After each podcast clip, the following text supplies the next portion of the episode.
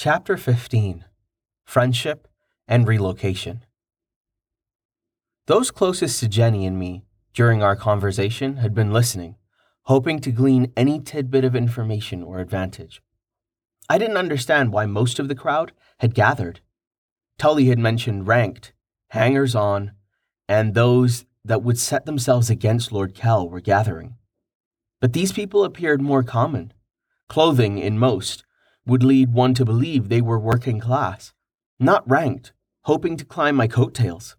I felt a bit like the Pied Piper must have as Jenny began leading me away.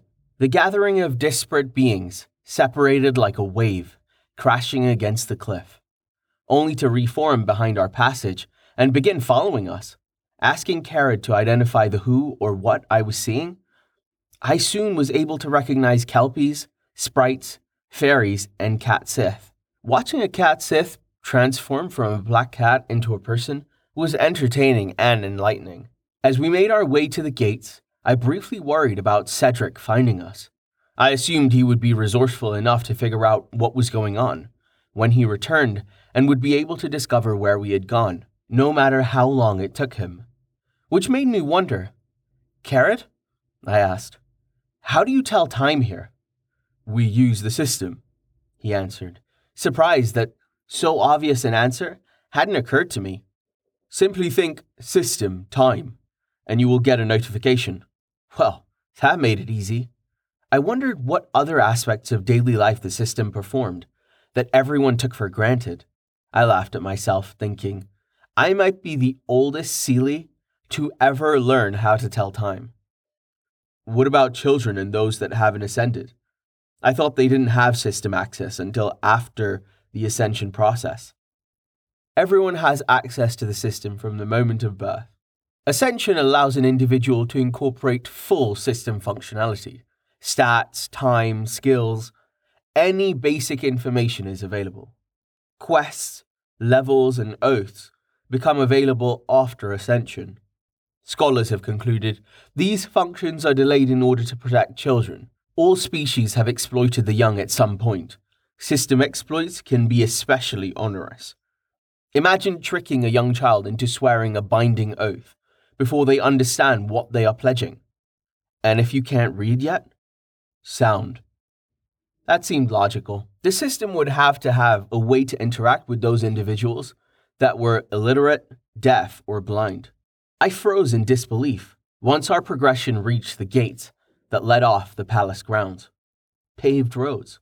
Not only paved, but pristinely maintained. Vehicles traveling along those roads, powered by unseen forces. Vehicles that hovered inches off the road. No wheels, just sleek cars, for lack of a better word, that smoothly wove amongst each other. People going about their daily lives, not caring about the drama they were passing. The scene was a bit of a reality check. Carrot? I questioned in surprise. This world has automobiles? Just what is the tech level on this planet? Are there planes, cell phones, computers, the internet? We are an interstellar community. We have created a network of portals that allows us to visit a diverse selection of planets across the galaxy. Of course, we have vehicles for travel and devices to communicate. Skimmers, not cars. Crystals, not cell phones. Planes. We have never bothered to create that form of transportation. There is no need. Why use a plane to travel when you can use a portal array to instantly move from city to city and planet to planet? I guess I thought since you use magic instead of technology, you wouldn't have combustion engines or explosives. We don't. Why would we use combustion engines? That type of technology rapes the planet of resources and pollutes and destroys what's left. I have scanned your memories. S Prime has allowed me to use the time when you sleep to delve into who you used to be and your experiences. I don't really see much that existed on your previous world that doesn't exist here or didn't at one time. I don't think our people are as obsessed with internet porn as you seem to be, but technologically we have found ways to harness magic and combine it to produce the same results. Additionally, because magic makes it much easier to not destroy the environment, something your previous planet seemed to care about, we don't have widespread deforestation, smog, and cancer causing carcinogens spewing into the air and water. We are sea, descendants of natural gods, so we are aligned deeply with nature. So we have created technologies that are sustainable, renewable, and eco friendly. We consider it almost our sacred duty to protect the land and the bounty that nature provides. A planet full of druids? Maybe hippies? I concluded wondrously. But I've seen no evidence of this kind of technology until now, I complained bitterly. You mean things like running water and flushing toilets? Carrot asked humorously. But where are the electronics? The televisions, cell phones, and why are the guards using swords and bows? Why don't I have skills for guns or lasers? There has been a magic particle holographic display in every one of the bedrooms you've entered. M Hollow. That means something projected and created by magic. There is no big, boxy contrivance that adorns the walls. Crystals inscribed with arrays that project and broadcast entertainment programs. As for communication, I already mentioned crystal technology. Look at your stats. What did you think that mind magic affinity was for? It allows you to connect and access mental arrays that allow for worldwide and interplanetary communication. Mental, meaning instant, the speed of thought, no time lags because of distance, he emphasized. I see the problem, he said after pausing for a moment to collect himself and calm down. You equate swords with sorcery, with barbarism and have made assumptions based on your experience with magic in novels you've read and games you've played. In most of those worlds, you've imagined magic civilizations stopped progressing technologically during a medieval or Renaissance era. That simply isn't the case here. Think about it logically. The math and technologies required to find other planets and then connect to them via portals must be much more advanced than simple Newtonian physics. We too have had our great thinkers, our Einsteins, Heisenbergs, or Hawkings, he said, almost bragging at this point. But why didn't you mention this when I was asking Cedric to find lodgings? If this level of technology exists, there must be a way to browse listings of available properties for rent or for sale. And what's with the medieval architecture for the keep? He probably did browse available properties to generate a list, Using that list, he then went to personally inspect them so that he could make an informed decision based on what existed and not what was advertised. And he probably used a skimmer for transportation as he travelled between properties. As for the architecture, need I remind you that even on your previous planet, even with your technological marvels, ancient architecture was preserved. Your planet's royals lived in palaces that were centuries old. You worked tirelessly to preserve ancient structures that have stood for thousands of years. Your ancient pyramids, Stonehenge. It's most interesting that your civilization managed to maintain and preserve these structures despite your race's complete disregard for the planet and nature. You come from a civilization that is most strange.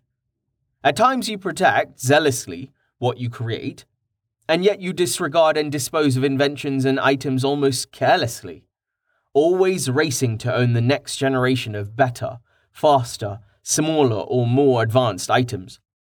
You come from a disposable society that has no respect for anything or anyone but yourselves. Even other races are often treated as less bigotry, racism, ageism, homophobia. Earth was rife with evils and injustice. I think it is almost a requirement. When a species can develop a civilization, they must find ways to differentiate between them and us. Climate change, melting polar ice caps, animal extinction, nuclear proliferation, world wars that killed millions, ignoring disease and starvation, the poor being ignored or forgotten, and the rich greedy for more. So much they would never be able to spend their wealth in a dozen lifetimes. It's a wonder you didn't destroy yourselves. Maybe I deserved that. Humanity certainly had its problems. He wasn't wrong to sneer and suggest that our society had become the me generation, always seeking the next faster or shinier toy. But humanity wasn't all bad. Sure, we had a capacity for great evil, but we also had a capacity for great selflessness. It was often in our darkest moments that our ability to empathize, our compassion for others, that made us great. Countries rebuilt after the destruction of natural disasters, victims and survivors embraced by communities, protests and demonstrations to rail against unfairness and injustice. It was often when we had fallen to our worst that humanity was able to look past differences and find common cause to fill our hearts and shoulder our burdens. This bit of self reflection helped me realize that retaining my memories may not be all good. My preconceptions, biases, and expectations had followed me to this universe, and they were based on my identity as a human. I needed to stop identifying as a human. I wasn't human anymore. And to base my assumptions and plans on humanitarian history? Well, you know the saying about what happens when you assume. And it wasn't safe. See, no matter the species, were motivated on their own biases and expectations. I had been equating feudalism with naivety. Lords, dukes, kings. These were outdated systems of governance that Earth had renounced as acquitted. A government for the people, by the people. This was a better way to do things, wasn't it? Monarchies still existed on Earth, but they had, for the most part, reformed into constitutional monarchies, and the kings and queens were simply figureheads. England, Japan, Monaco. Laws and government were performed by elected officials that held the real power. And in those countries where kings still held power, they were considered third world, provincial, backwater territories. They suppressed their people, ignored civil liberties, and allowed the terrorists to proliferate. But it was just possible that I was the one being naive. Democracy had its own problems. The truth was, there was no perfect form of government. Maybe instead of working and yearning for a utopia that would never exist, people would be better off living their lives honorably, leading by example, becoming a good leader, a person who cared about his country and countrymen, would make a difference no matter the label or type of governance practiced. Jenny had waited with me patiently. And by default, the crowd of people following me at the edge of the road. She seemed to be waiting for something. And when she signaled a passing skimmer, I realized what she was waiting for. A vehicle deftly pulled over, and an opening appeared almost as soon as the vehicle stopped. An entrance with no obvious sign of a door. I wasn't sure how it worked. It didn't retract or open inwards or outwards an entrance just appeared, as if there was never anything blocking the opening. Maybe there was a magic holographic projection that was enabled while moving to make it appear whole? I entered the vehicle cautiously, not certain how my balance would adjust to a hovering car. Would this be like a boat floating on water and require me to adjust my balance or not? It wasn't. It was exactly like entering a car comfortable seats, spacious legroom, and a partition separating the driver from the back. Jenny had flagged down a taxi. I couldn't help myself. I started laughing. My amusement may have seemed strange to those that had followed, and certainly Jenny's face displayed her confusion. But I couldn't help but appreciate the surreal circumstances. New universe, new class and rank, new magic. But some things never changed, and taxis and taxis' drivers seemed to translate across the multiverse. Where to, sir? The driver asked, interrupting my laughter. Jenny, where were you thinking? My family owns one of the best hotels in the area. I thought it would be perfect for you to use. There are larger conference rooms that can be set aside and used as waiting rooms, as well as some smaller, more intimate rooms that can be used for interviews. The food is exceptional, and the dining room has some of the best staff in the city. Sounds perfect, I said, agreeing to her suggestion. Kithanes, Jenny instructed the driver. She leaned out to quickly inform the crowd of our destination, before allowing the opening in the skimmer to close. I ignored the driver as he maneuvered adeptly into traffic, more interesting in touching the now closed opening. It was solid, and I was only more confused and still uncertain how it worked. I eventually ignored the mystery of the door and began noticing my surroundings. I felt like a tourist, gawking at buildings, expressing appreciation for landmarks and parks we passed. The city's architecture wasn't like anything I was familiar with. It certainly wasn't the rustic backwoods I'd been expecting. The designs were sleek, enhancing the natural and adapting buildings to the landscape, establishing patterns reminiscent of nature. Honeycomb patterns of efficiency and conformity were prevalent in the larger buildings. Instead of clearing trees and land, smaller buildings were included in the branches. An interconnecting canopy of branches and vines served to create a bevy of footpaths that allowed pedestrians to easily traverse between levels and trees. Greens and browns were the predominant colors, as architects created buildings and homes that blended. Even the roads resembled the vine like structure of leaves. Occasionally, there would be splashes of color yellows, blues, reds, and purples that highlighted areas and drew the eyes to significant buildings. Only the keep betrayed this conformity. It was stylized much like those big boxy edifices that might be found on Earth, but it took pride of place, the very center of the sprawling city. All roads began and ended at Lord Kell's estates. Carrot, how many people make their residency and are considered citizens of Kell's domains? I asked. Lord Kell is the ruler of one of the smaller cities.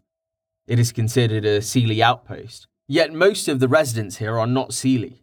The other C you find are probably craftsmen or work in service or support roles.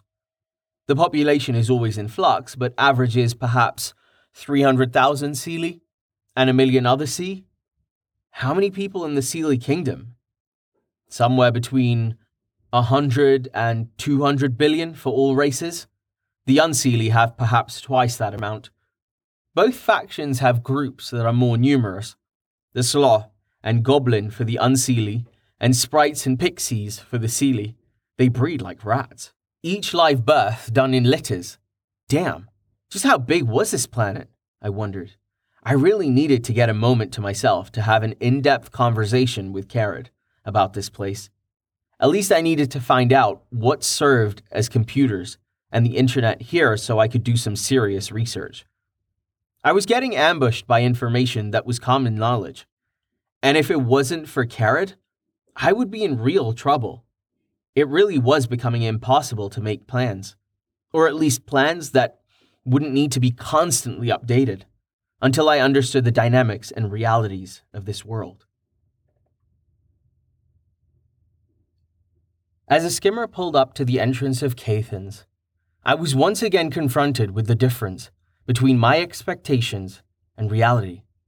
I'd assumed by a hotel, Jenny meant a quaint lodging, maybe a tavern that served food on the main floor, with a set of rooms on the second for guests to lodge in and a conference room. Caithn's was a 20 story hotel, fresh with security checks, armed guards, and imposing gates. Valets and butlers greeted those arriving and saw to guests' needs and privacy. Caithn's was a jewel of understated wealth and refinement, elegant, cherished, and luxuriously decorated. This is the family's main business in Kell Fife, Jenny explained. Even though guests are charged, we adhere to the rules for guest rights. We consider this hearth and home, and those who visit are treated like family. Staff, guards, and formation arrays are in place to protect those that honour us with their patronage. We take our duty seriously, she promised. Welcome to Caithn's. A uniformed butler greeted me as he moved to open the towering set of double doors. The foyer led to a standard reception desk with an attendant. Familiar and suitable settings you'd find in any high class luxury hotel. A young woman's smiling face beamed at me, waiting patiently for me to approach and register. A sense of pride and accomplishment emanated from her and all the visible employees. Katie? Jenny said as we approached the service desk. Prince de Bellerosse will be staying with us for an uncertain amount of time. He needs a suite for personal use, a large conference room, and a meeting room. Reserve conference room A and the adjoining small reception room for him to use while he's staying with us. Yes, ma'am. Katie agreed, her hands moving elegantly, making gestures in the air that allowed her to access instruments and screens that only she could see. With a final movement, a panel slid open on the desk, and a small box was presented. If you would place your finger in the identity scanner, we'll finish your registration, she directed. Focusing my perception on the scanner, not sure what was about to happen, I placed my finger in the opening. I felt a small tingling sensation, as a magic signature seemed to scan and take a sample of my own magical and life energy's aura. I had been correct in thinking that energy signatures were unique. It was why I had kept the destroyed charms in a race after my battle in the Summerlands. I was hoping I could identify and track that signature. Or I could hire a person whose abilities were more suited to tracking. The machine finished its scan by absorbing an infinitesimal amount of my magic, funneling that energy into a crystal that was ejected from the top and made available for me to collect. Your room key, sir, Katie said. We have placed you in Suite 17. Would you like us to set you up with a credit account, or will it be gold? Gold. I'm not sure how long I'll be staying. Let's do rental by week. That will be 55 gold then, she informed me. Removing the money from my ring, I did a bit of mental math. If 100 gold were a month's wage for three people, then 55 gold for a week certainly explained how this hotel could be so luxurious. I may have been able to find cheaper, but the amenities came with the conference room. And from what I noticed, a well equipped and alert staff that included very formidable looking guards. Plus, this place felt welcoming and safe. I have a vassal, Cedric de Bellerosse, that will be arriving at some point. He will be staying with me. Please allow him to have access to my suite, I informed the receptionist. Before turning to follow the valet, she'd motioned forward to accompany me to my rooms. By the way, I said, stopping and turning back, while I conduct interviews in the conference room, would you please see that refreshments are available? Nothing too elaborate, some beverages, a few finger foods would be enough. And perhaps assign some staff to help control and funnel any crowds that may appear. There seemed to be quite a few individuals who wished to see me at Lord Kell's ambassador's palace, and Jenny informed them they could find me here. I'm not sure when they'll start showing up, but possibly you might inform security and management that large groups of people may show up at some point. Of course, sir. I'll inform management. We will provide and assign you a butler and secretary during your stay. We have a secretarial service that we contract with, but the butler will be someone from staff that has been trained to deal with issues of high ranking individuals. When you are ready to meet with them, please notify the front desk and they will find you in your rooms. Jenny, I said after thanking the receptionist, let's have dinner together and catch up. Since I intend to cook for you while you stay in our hotel, that won't be a problem, she joked and agreed before we said our farewells, and I made my way to the suite I'd been assigned. The suite I was shown was on an upper floor, not the penthouse, but clearly one of the rooms that would be considered pride of place. The furnishings and arrangement were eerily like something I would find on Earth a lounge, office, kitchen, dining room, and two bedrooms, both with en suites. My examination of the rooms was perfunctory at best, I had some research to do and wanted to get my hands on this world's version of a computer and the internet. Carrot? I said, my relief evident as the staff left me alone. How do I access the computer? The information crystal and network array are embedded in the desk. Simply infuse some of your magic into the crystal, and you will be able to establish a connection with the Seelie domain. Most people must use tertiary enchantments and items to access the domain, but your mental affinity is high enough that you can simply make a connection with your inherent abilities. Connecting to an information crystal and network array was nothing like casting a spell. I didn't need to gather will, focus, or intent. It was more like a handshake. I extended my magic into the crystal, and it latched on, forming a mental connection that allowed me to project holograms and mentally surf for information. And just that easily, my knowledge base expanded.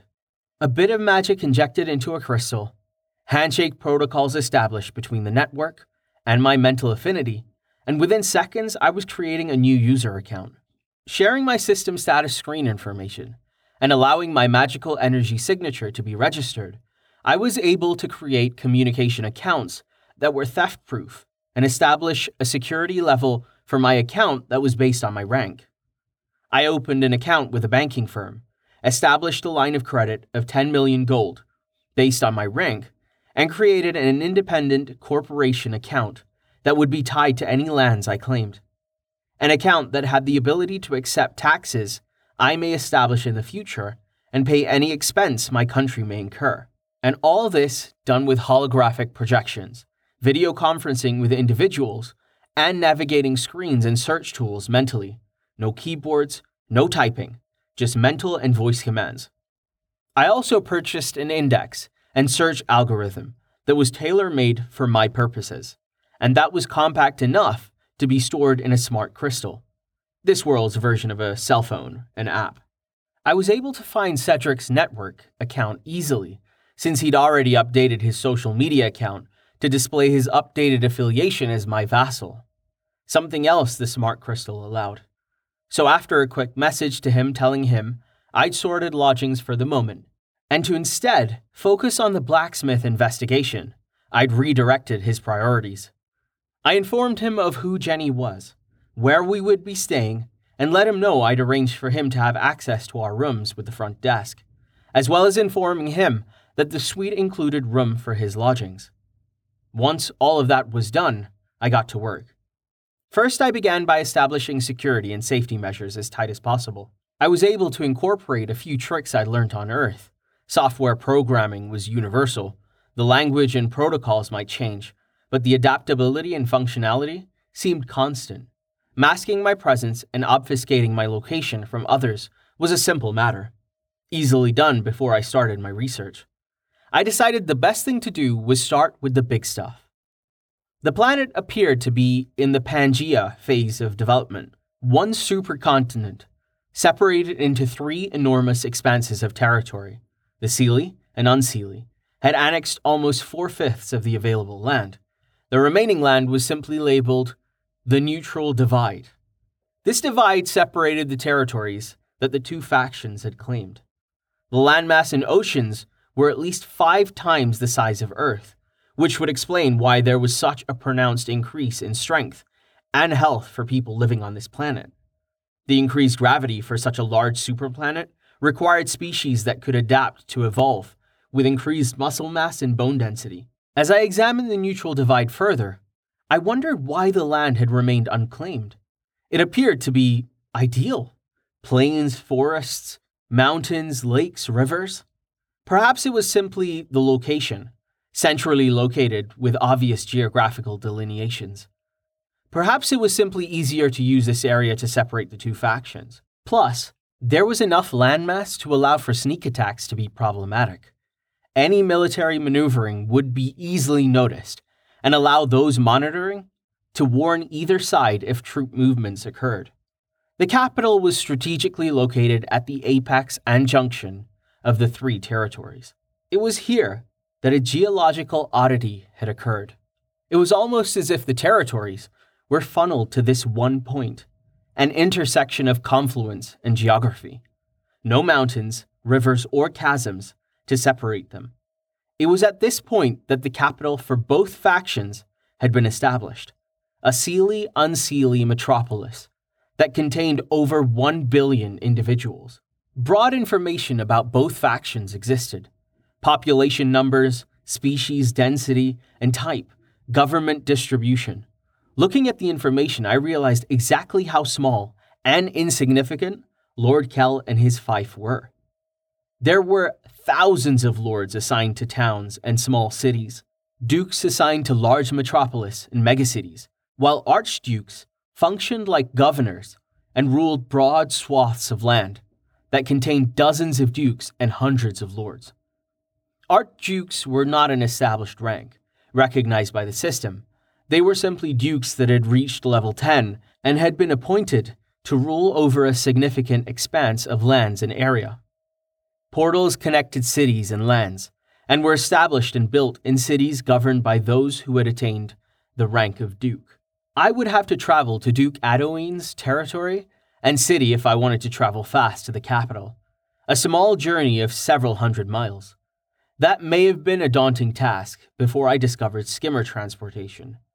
But now it was a matter of minutes or hours, depending on a skimmer's top speed. Both territories were ruled by monarchies, with a parliament of equals that contained kings and queens of Sidhe factions and races that the Seelie and Unseelie considered lesser. It was these parliaments that housed goblin kings and queens, the demi-fae, slaw, redcaps, boggans, sprites, and fairies. Every species that existed had their own court and monarchy. And this collection of equals was powerful. Powerful but subservient to Seelie and Unseelie demands and prerogatives. The Seelie and Unseelie may look down on these races and species individually, but collectively, their power was immense, and if moved to action, could do real harm to those that considered themselves over kings and queens. The goblins and redcaps were considered the foot soldiers of the Sidhe for a reason. They were merciless when angered quick to take offense and easily riled. They were considered stupid as a species, easily manipulated. But in matters of war, they were fearless and without equal, their numbers allowing them to overcome any deficiencies that lack of intellect may engender. A goblin or redcap horde was so destructive that both Seelie and Unseelie monarchies worked to bind and control that destruction by oath and treaty. Technically, Goblin and Redcap should be considered part of the Unseelie faction. They were creatures of darkness, not evil. The night was no more evil than the morning light. Light and dark, both sides were capable of great good and great evil. But because they were so feared, both sides made treaty. The last great war had almost ended with a Goblin and Redcap victory. And if that had been the case, the Sidhe would have proclaimed them overlords, the Seelie and Unseelie relegated to history and irrelevance. They weren't the only species to be awarded or had earned positions of importance, and the system allowed decisions and positions both in government and business to be more merit based, rewards based on competency. It was simply a matter of sharing status screens to determine if a person had the skills, stats, and ranks to assume a position or job successfully corruption and nepotism still existed, but it was more likely that any position filled, no matter how well connected an individual was, would only go to a crony or family member who at least met the minimum requirements needed to be successful. I expanded my search to universal concerns. Later, I would need to search further on how experience gains occurred for leveling, technologies that existed and exactly how this world deviated from the MMORPGs I was familiar with. I made a mental note to find out if dungeons existed, and if individuals could form groups to share experience and quests.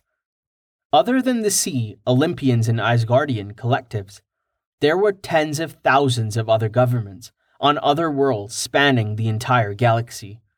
The Portal Network had so far not expanded beyond the current universe, but theoretical magicians had researched the possibility. The Sidhe were one of the smaller factions that existed. Because they had access to the Summerlands, they as a people had forfeited any expansion opportunities to other planets.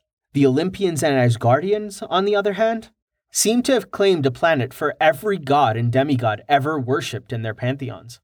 Gods like Zeus and Odin influenced and even claimed dozens of planets as their own.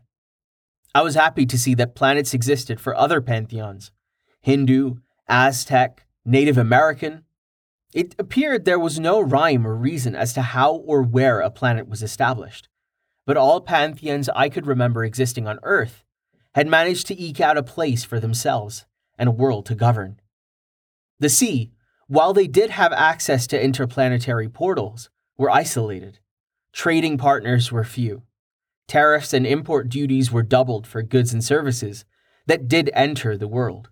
And technological imports were often second generation iterations, or knockoffs. Part of the problem was that the Seelie and Unseelie couldn't decide on planetary representative to protect the Sidhe rights under interstellar law. Without a voice, someone elected or appointed as a member of the Pantheon Grand Council, the Sidhe had no way to block or veto Olympian and Asgardian machinations. The other planet governments often agreed to concessions that kept our communities and citizens as third world cast offs. Somehow, those two pantheons had managed to modify the Grand Council so that votes were weighted based on planets claimed and populations. It was interesting that the Earth's religions that had any Judeo Christian connection were not represented at all. None of the Catholic saints, the Jewish or Islamic prophets were represented. The constant competition and refusal to compromise between Seelie and Unseelie had resulted in disastrous policy decisions. They had even gone so far as to refuse to establish relationships with an intergalactic bank that could accept gold and convert them to universal script. A refusal to establish this basic service because the Unseelie used a different form of monies and denominations and refused to allow the gold standard to be established as the planetary currency. All trade relied on goods and services to assuage cost. A system of barter was established that was unwieldy and inefficient. We shipped out an amazing amount of precious metals and crystals to purchase the second hand goods and services the Council allowed us to import. And when we did pioneer new technology, our efforts were quickly stolen and absorbed by others. With no access to file universal patents or copyrights and little access to courts, our government, both Seelie and Unseelie, had systematically relegated our society and citizens to third world status and obscurity. Smuggling of goods and technologies occurred. In fact, the Seelie and Unseelie monarchies managed to possess the very best of universal technologies but for the average person, those ranked peons or commoner, there existed a disparity that helped to widen the gulf that existed between the lowest ranks and the highest. The system was rigged against them, and they would never have the resources or knowledge to increase levels and make any sort of significant achievement. The only reason our planet hadn't been invaded and our citizens scripted and subjugated was entirely due to the treaty that our pantheon of gods had agreed to. The treaty that sent them into God's sleep. No one wanted to wake those beings, afraid the end of days would be heralded if that happened. Realizing the stupidity and obvious dereliction of duties and obligations both sides had allowed to transpire, my future path became much clearer. My rank came with certain perks, one of which was the ability to claim my own lands and establish my own government. And the Seelie and Unseelie had left me the perfect land to claim. The neutral land seemed like a beacon of opportunity to me, a place to establish a kingdom and my own seat of power, a place that would allow me to invite the interstellar community to come, create efficient banking, and use my position as the third monarch to broker a deal between the Seelie and Unseelie, threatening to support one side or the other if they were unable or unwilling to compromise, a place to establish treaties, protect Sidhe interests, and possibly give a great big middle finger to Zeus and Odin in the process. It should be a breeze to buck the system and impose my will on a planet that had resisted compromise since the founding. After all, I had Carrot to help me. Two against the world. It was a start.